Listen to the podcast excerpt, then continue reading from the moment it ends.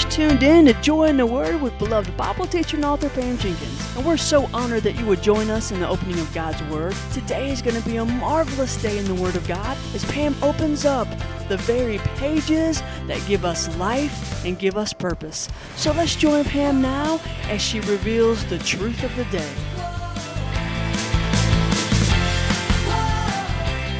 We're on lesson seven, believe it or not. We have two more weeks of our I Am study, and I hope that you have been just immersing yourself in the life of Jesus through these pages. If you're taking notes, and I would encourage you to take notes right at the top of your paper, and remember at the end of all your lessons is a note place to take notes for the teaching.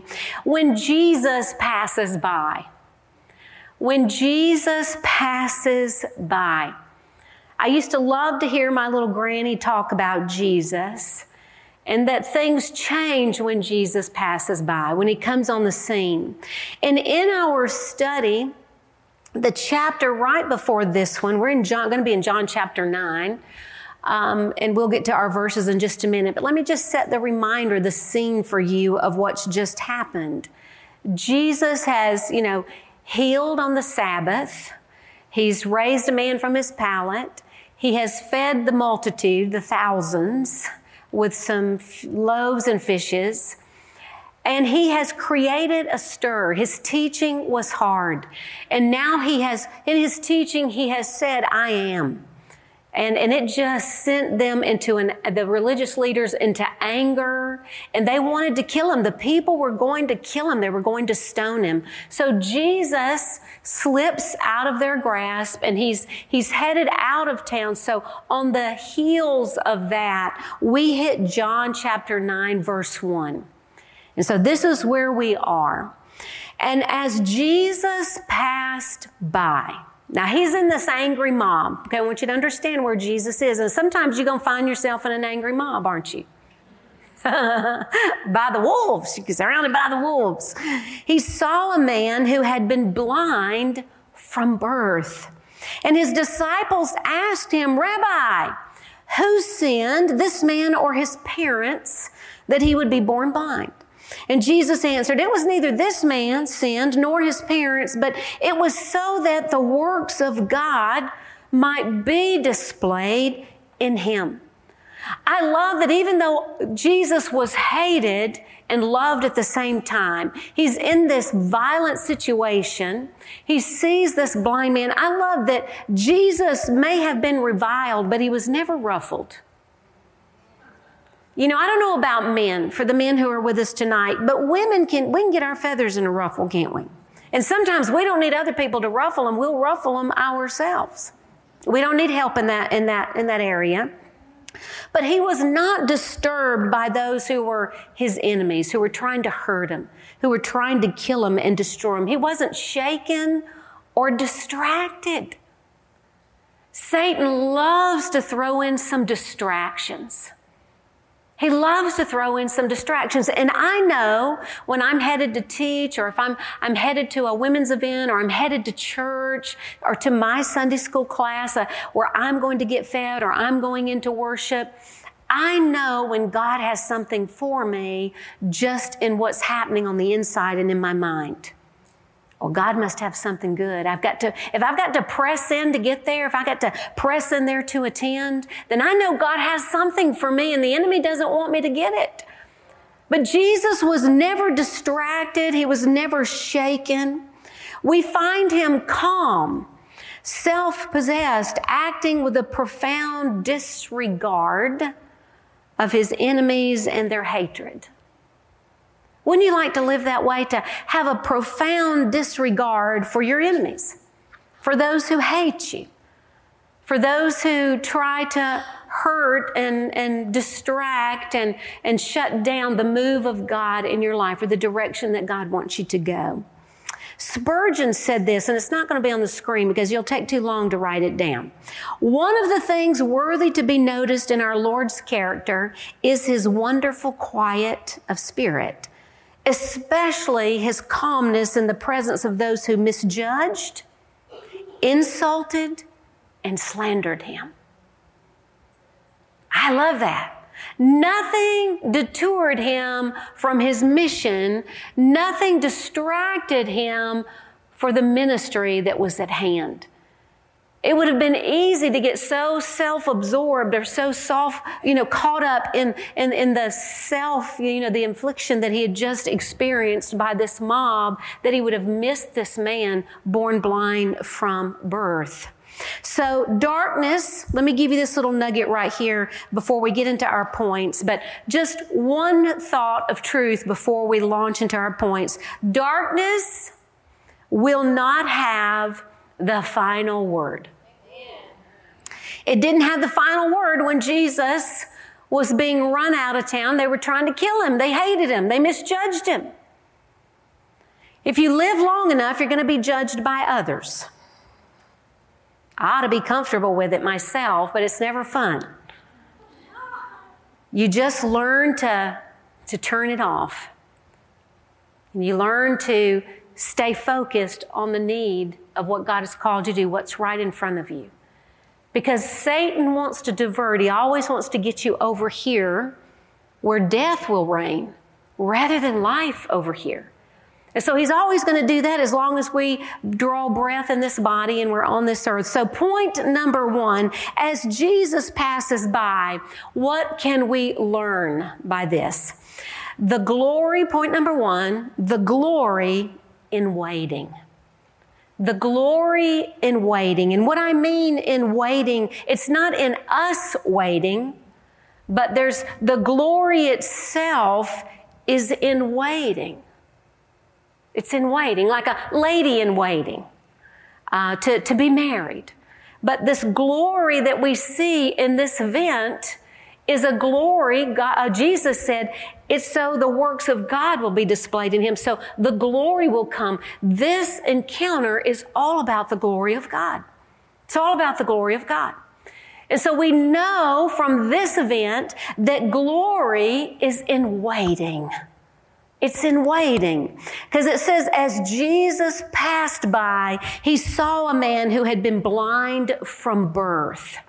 Now, we don't really know how old this man was, but he was of age. We know he was a grown man because later in the story, his parents kind of put him out there. They kind of, they kind of throw them to the wolf, throw him to the wolves. But let me give you what the word passed right here means. When it tells us that Jesus passed by, passed right here means to see with one's own eyes. To see with one's own eyes, to experience, to set one's focus upon.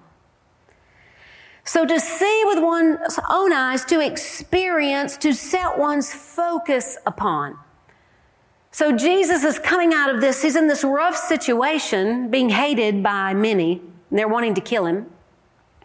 And he, says, as he passed by, he sees this man his focus, as he focused on this man, as he sees him with his own eyes. Now, this man was blind. So I want us to get an understanding right here that's a beautiful truth. And I think that you're going to need this at some point, like I will in my life. This is like a write in your Bible, slap your neighbor kind of truth. Even when we cannot see Jesus, he sees us. Even when we cannot see Him, when we can't see Him in a situation, a circumstance, a trial, a testing, a low place, when we can't see Him, He can see us. He can see us. He never misses us. We might miss Him. And, and heaven can vouch. They can come to call witness against me today. I've missed seeing Him in some things. I've missed Him. Have you ever just missed the Lord in something? I have. I could raise up all fours. I have totally missed the Lord at times. And I've had a stern talking. What were you thinking? How did you miss the Lord in this? But there are some seasons of life, there are some stretches of time where we think that this situation is never going to change and we miss the Lord in it because we're so focused on the suffering, the trial at hand. Now, he was born blind from birth. Now, this was not a result of consequences. This was something handed to him that he didn't ask for. God didn't come down in the womb while he's knitting him in his mother's womb and creating him and said, Hey, bud, what do you think about you being blind? What's your thoughts there? I, I, wish sometimes God would have that conversation with me. You know, Lord, I, I that'd be a little hard. I, I think I, am going to vote. I, want my eyesight. But he doesn't do that. He was born blind from birth, which means that this situation was given to him. And he probably, listen, if he'd had his druthers, he would have chosen not to have it. There are things that will come into our lives, situations that we don't have a choice over. That they're just given to us. And this man had this situation since birth. This is what I know, this glory in waiting that we're going to see so beautifully, I hope, tonight with the Lord's help. That the glory of God to reveal itself is never in a hurry. And we've learned this in previous lessons that glory sometimes it takes the long road. It takes the long road. But glory doesn't get in a hurry. You know, the, there's times when Jesus' brothers wanted him to show himself. People wanted him to go ahead and prove who you are. No, no, no, it's not time. It's not time. So it's a glory in waiting. This is what I know God's glory, God's glory has its ordained hiding places. It has its ordained hiding places, and that's not a nugget on the screen. That's just in my notes. It has its ordained hiding places. If we were to uh, go to the book of Exodus, which we're about to, in Exodus 29, when we arrive at this passage in Exodus, because I want to show you this, God is giving instructions about the worship that they should have in the, in the tabernacle. And so, in all of these instructions he's given, I want you to listen very carefully to verses 42 and 43 in Exodus 29.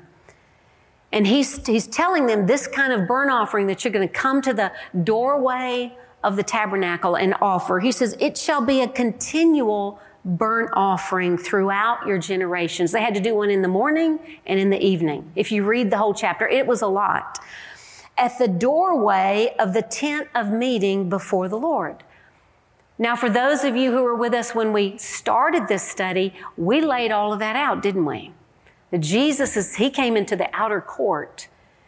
And so at the doorway of going into what have we considered the temple, or for them the tabernacle, the tent of meeting, to go into that holy place or the holy of holies and that doorway entrance from the court outer court in, they were to be offering in the morning and in the evening.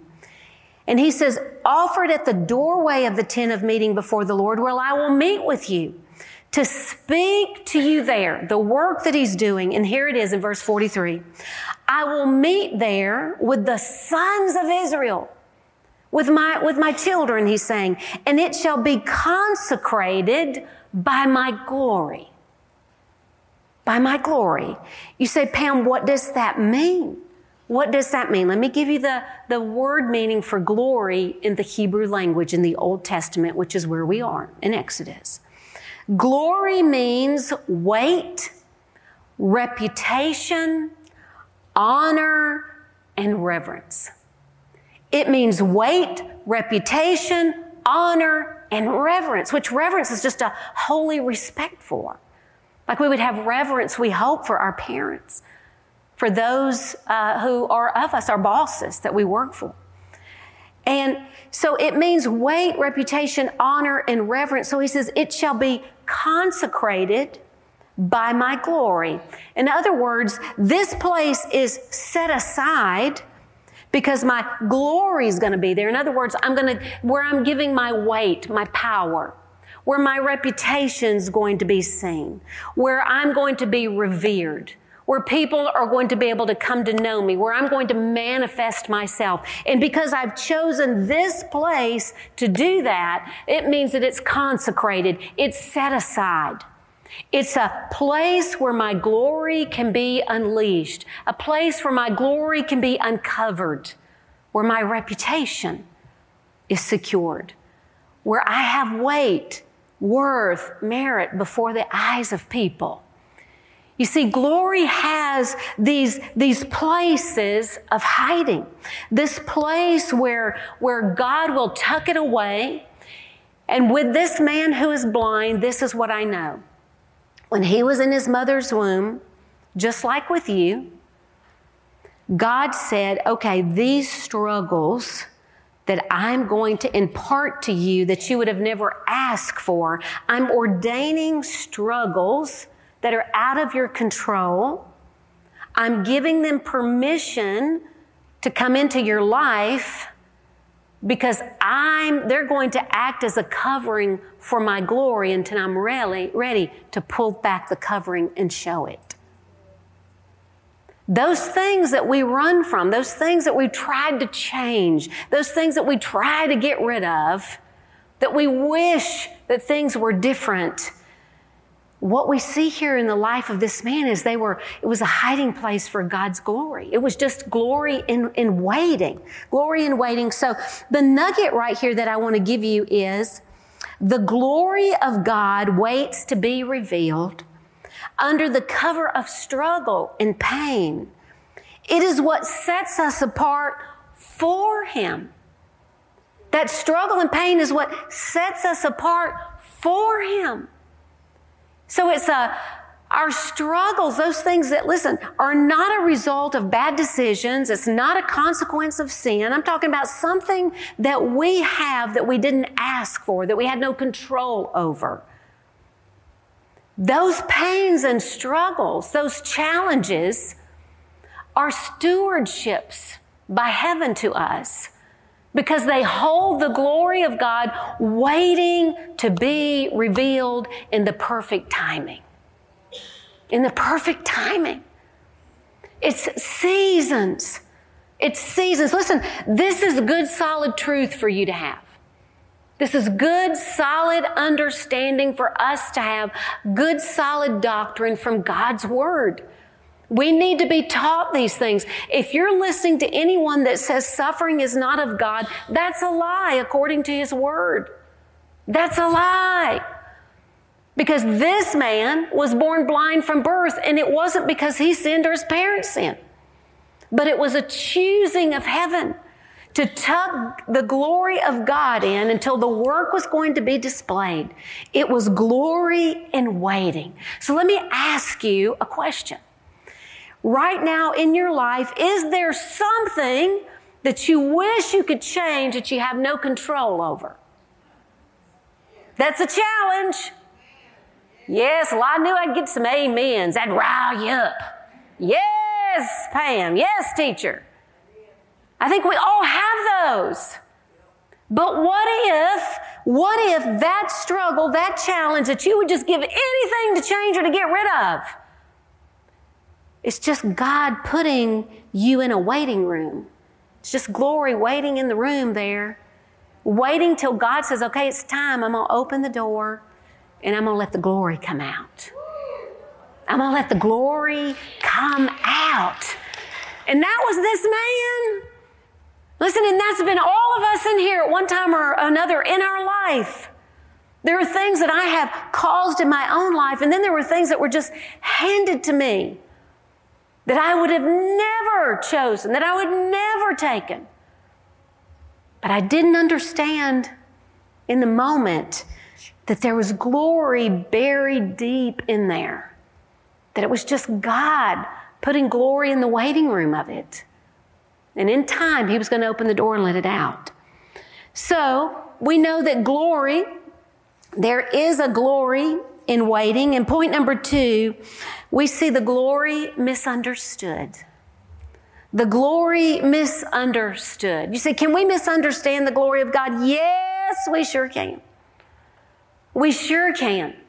The glory that was misunderstood because as soon as they see this man who has been born blind from birth, their immediate question shows us that they misunderstood the glory of God.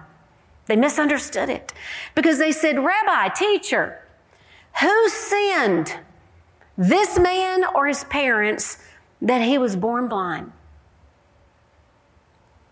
automatically went to seeing this situation, this, this soul as something to be solved rather than to be healed. They showed no interest in helping this man, but in discussing the cause for his condition. You see, in, in Jesus' earthly ministry in that time, the religious people believe that there is no death, two things. There is no death without sin, and there is no suffering without iniquity. You don't suffer unless there's sin, iniquity. You don't die unless there's sin. That's the only reason death comes. That's the only reason that suffering comes. It's because of sin. And this is an opportunity for Jesus, listen, to release a little bit of that glory. I'm going to give you just a little bit of understanding. The big understanding's coming, but I'm going to, it's a teaching moment for him. You see, write this nugget down because I love this about the Lord. His focus, Jesus is the His here, His focus is the condition, not the cause. His focus is the condition, not the cause of it. When we get in debates about the cause of it, we get in arguments, we get discouraged. We see God as, as someone who's punishing us rather than working in a way that we don't understand. They misunderstood that the glory of God could actually be housed in a vessel that's in suffering since birth. There has to be, it has to be because of a punishment, this struggle, this challenge. I have friends, I have a cousin that's special needs. I have a, a, dear friend that has special need children. And one question that haunts them is who's going to take care of them when I'm gone? And I've held many of them in my arms, crying, weeping, because they're afraid for the future. Or they don't understand. Maybe I did something wrong when I was pregnant, or maybe I didn't eat the right thing. Maybe I should have taken vitamins and I didn't. And we can go, maybe God's punishing me because of what I did in my, in my childhood or in my past. But you see, Jesus kind of settles that. It wasn't, be- it wasn't because of something his parents did. There's a lot of peace in that. It's not the parents' fault, it's not his fault, but it was God's choosing. It was God's choosing. Jesus told, Jesus told them that even in his blindness, even in his blindness was in the plan of God so that the works of God should be revealed in him. This is your plan, God? But I thought you were perfect. Everything you do is perfect. That's where we misunderstand glory. Glory is not packaged in perfect. It's packaged in a cross. It's packaged in pain. It's packaged in grave sites. It's packaged in diagnoses. It's packaged in rejection and loss and abuse, things that we would have never chosen for ourselves. And Jesus said, There's no one to blame in this. God gets all the credit for this birth. And it's beautiful in heaven's eyes. Because these, listen, this man, born with what we would call today a defect, he said, is the most marvelous gift, and it's going to be a gift to you because God is going to display his works in and through this man in a way that he couldn't have any other, and in any other avenue that he took or choice that he took.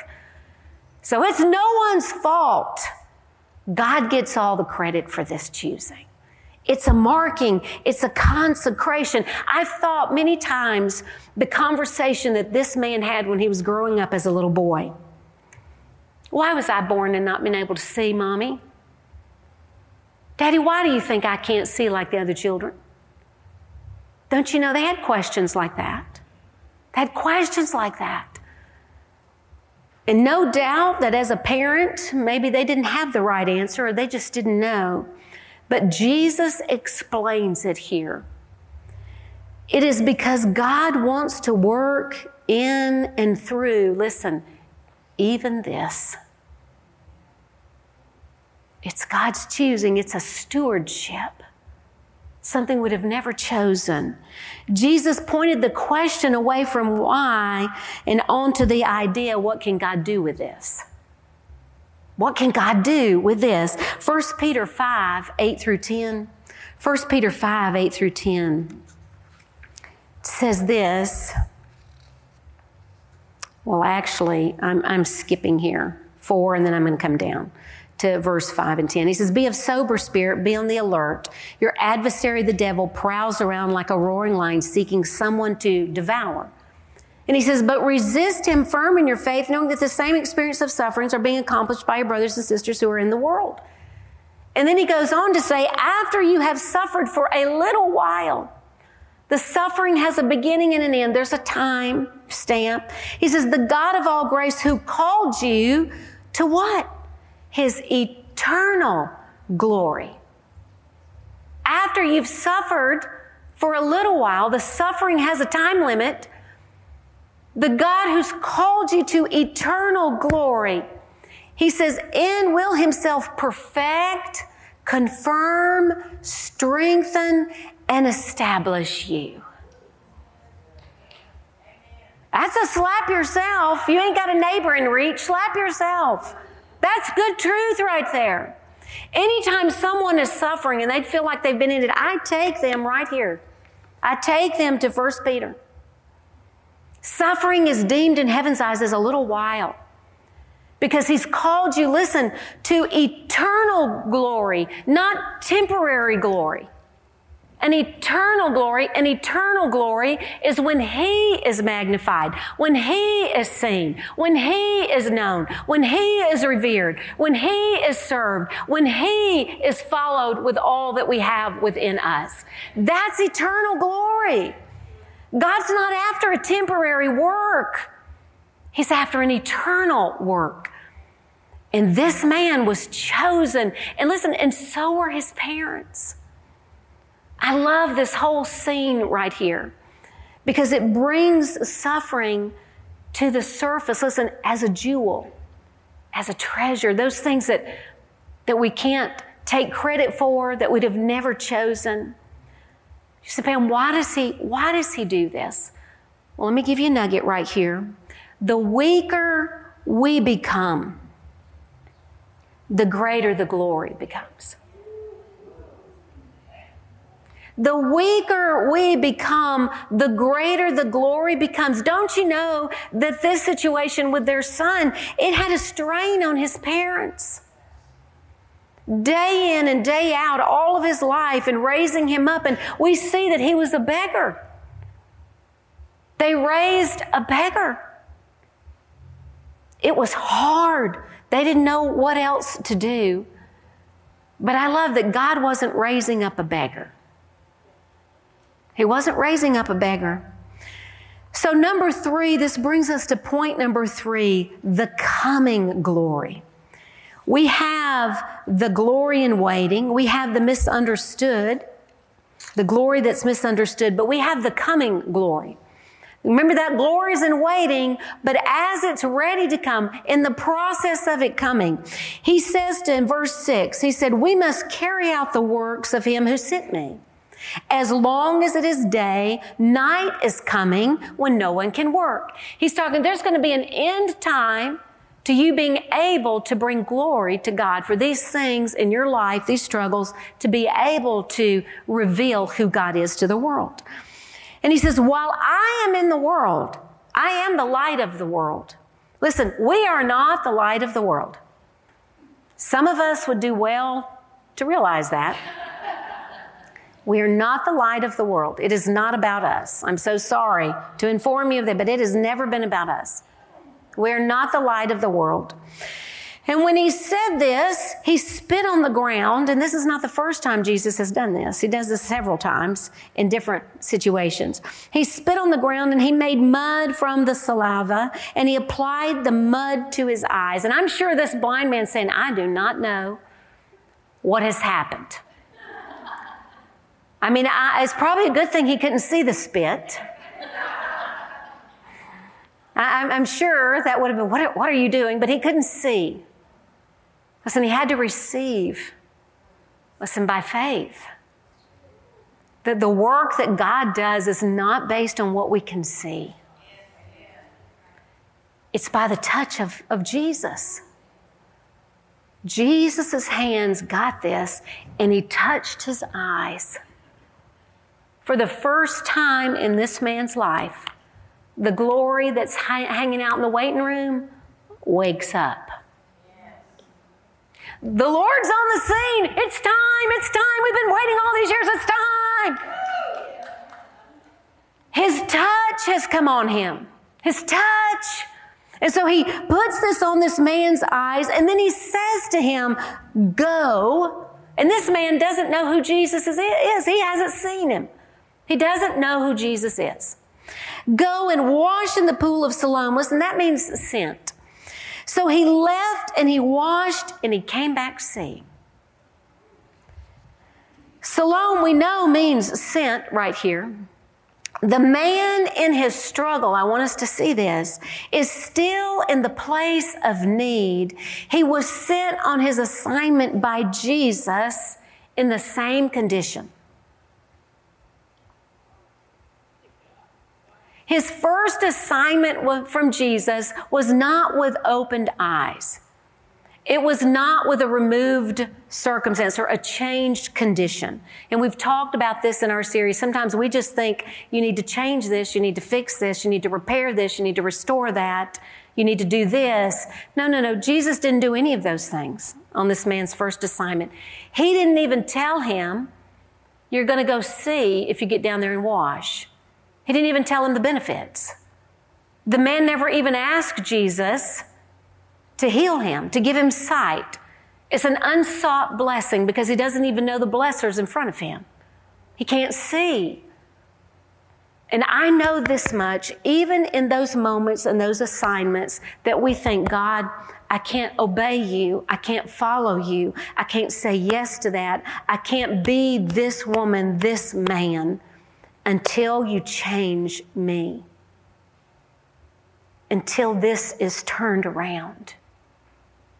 No, no, no. Jesus sends us in those assignments because as we're going, the glory in the waiting room that's been waiting so long knows that it's our, the door is starting to turn. Every step that that man made down to this pool sent means I'm being sent by Him. I don't understand it.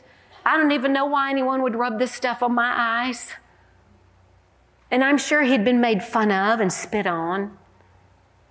But you see, Jesus, we see Jesus bestowing this unsought blessing on this man. But this man, not knowing, his condition not changing, went on assignment.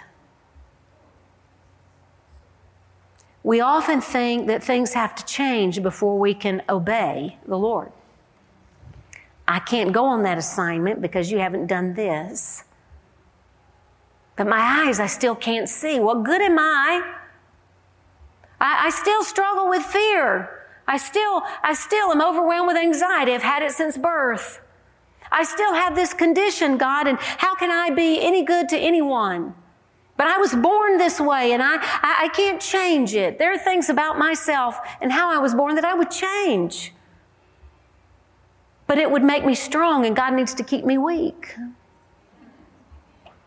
Because in my strength, I won't, I won't depend on Him. The glory can't get out of the waiting room because my glory's already arrived.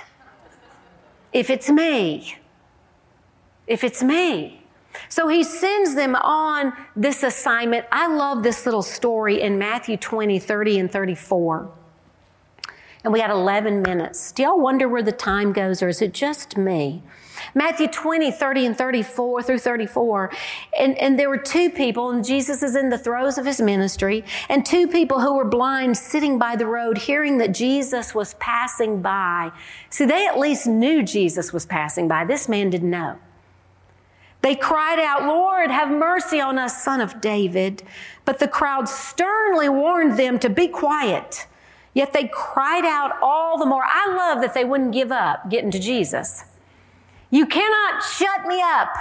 I'm going to keep crying out the name of Jesus. And they said, Lord, son of David, have mercy on us. And Jesus stopped. I love it. And he called them and said, What do you want me to do for you?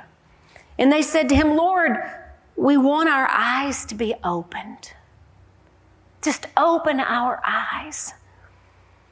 And they said to him, moved with compassion, Jesus touched their eyes, and immediately they regained their sight. It was the compassion of Jesus that sent the man on assignment to Siloam, the pool of Siloam. He wanted to heal the man. It's his compassion. So we don't lose compassion, the compassion of the Lord, even in these things that we wouldn't have chosen. But write this nugget down. The man's need was not to see the world around him, but to see Jesus before him.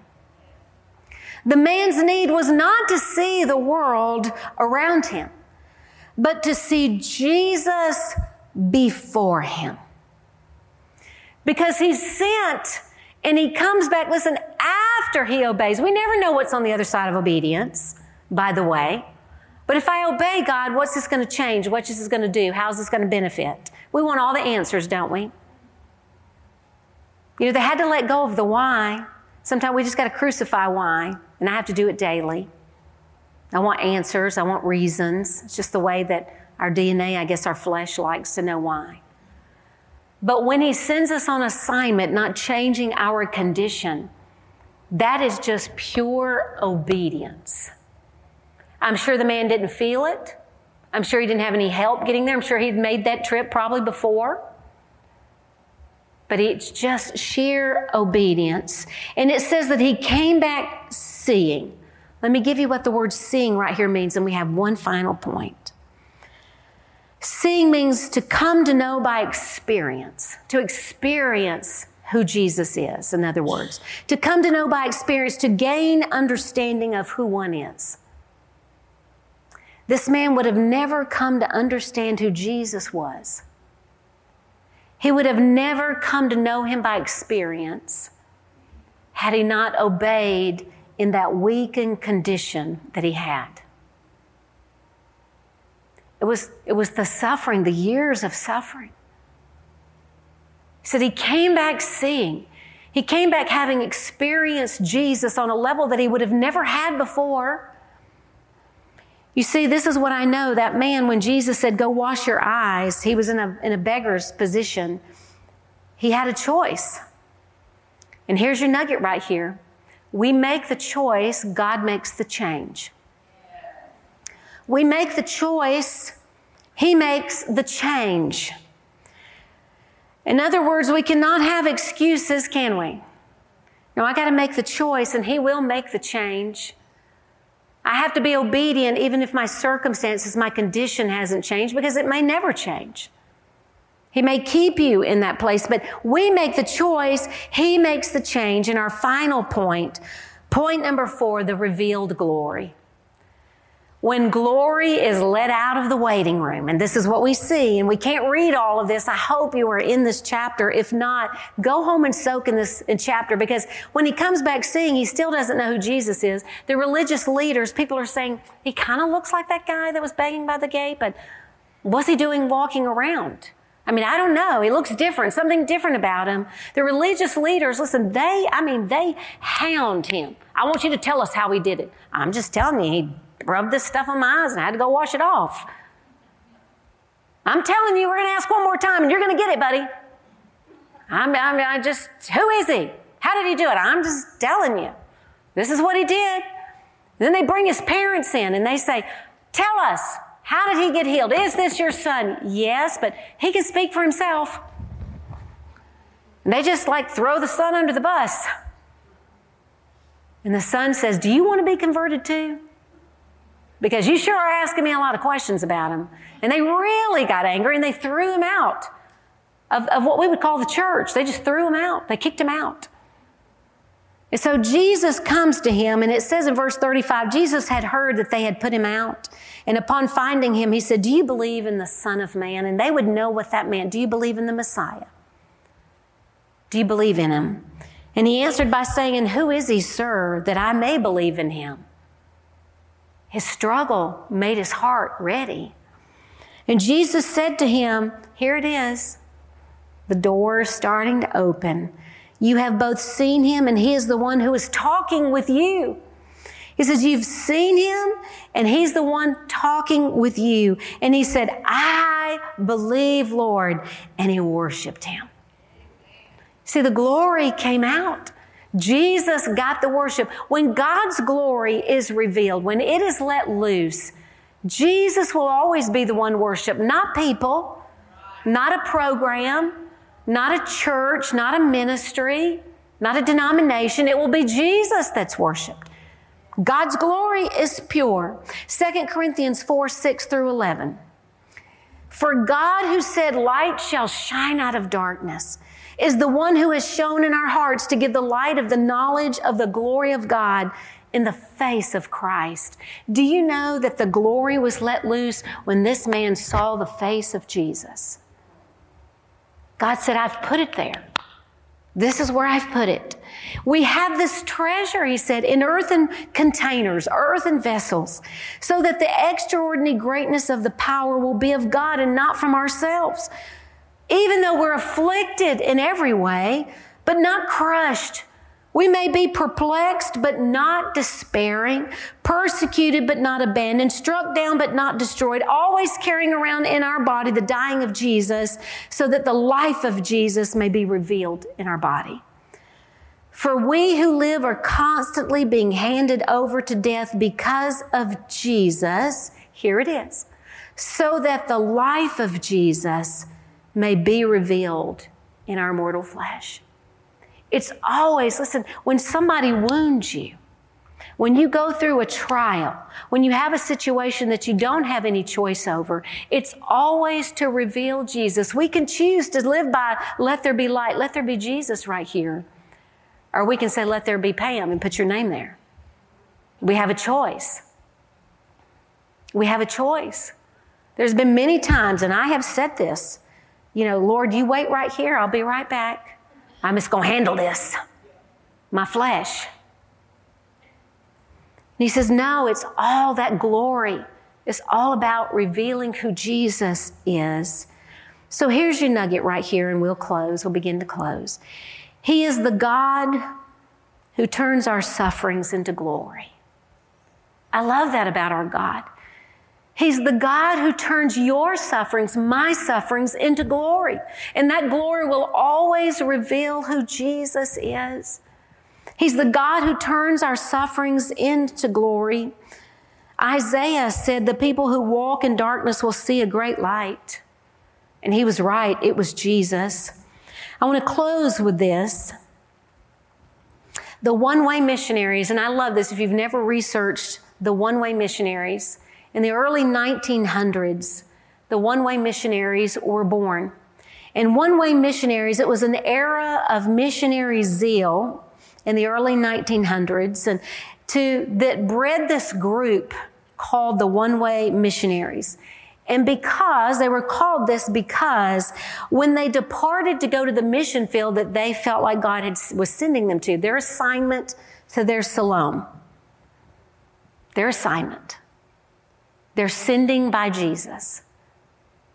Rather than pack their clothes in a suitcase, they had coffins made and they packed all their belongings in a coffin and they bought a one way ticket.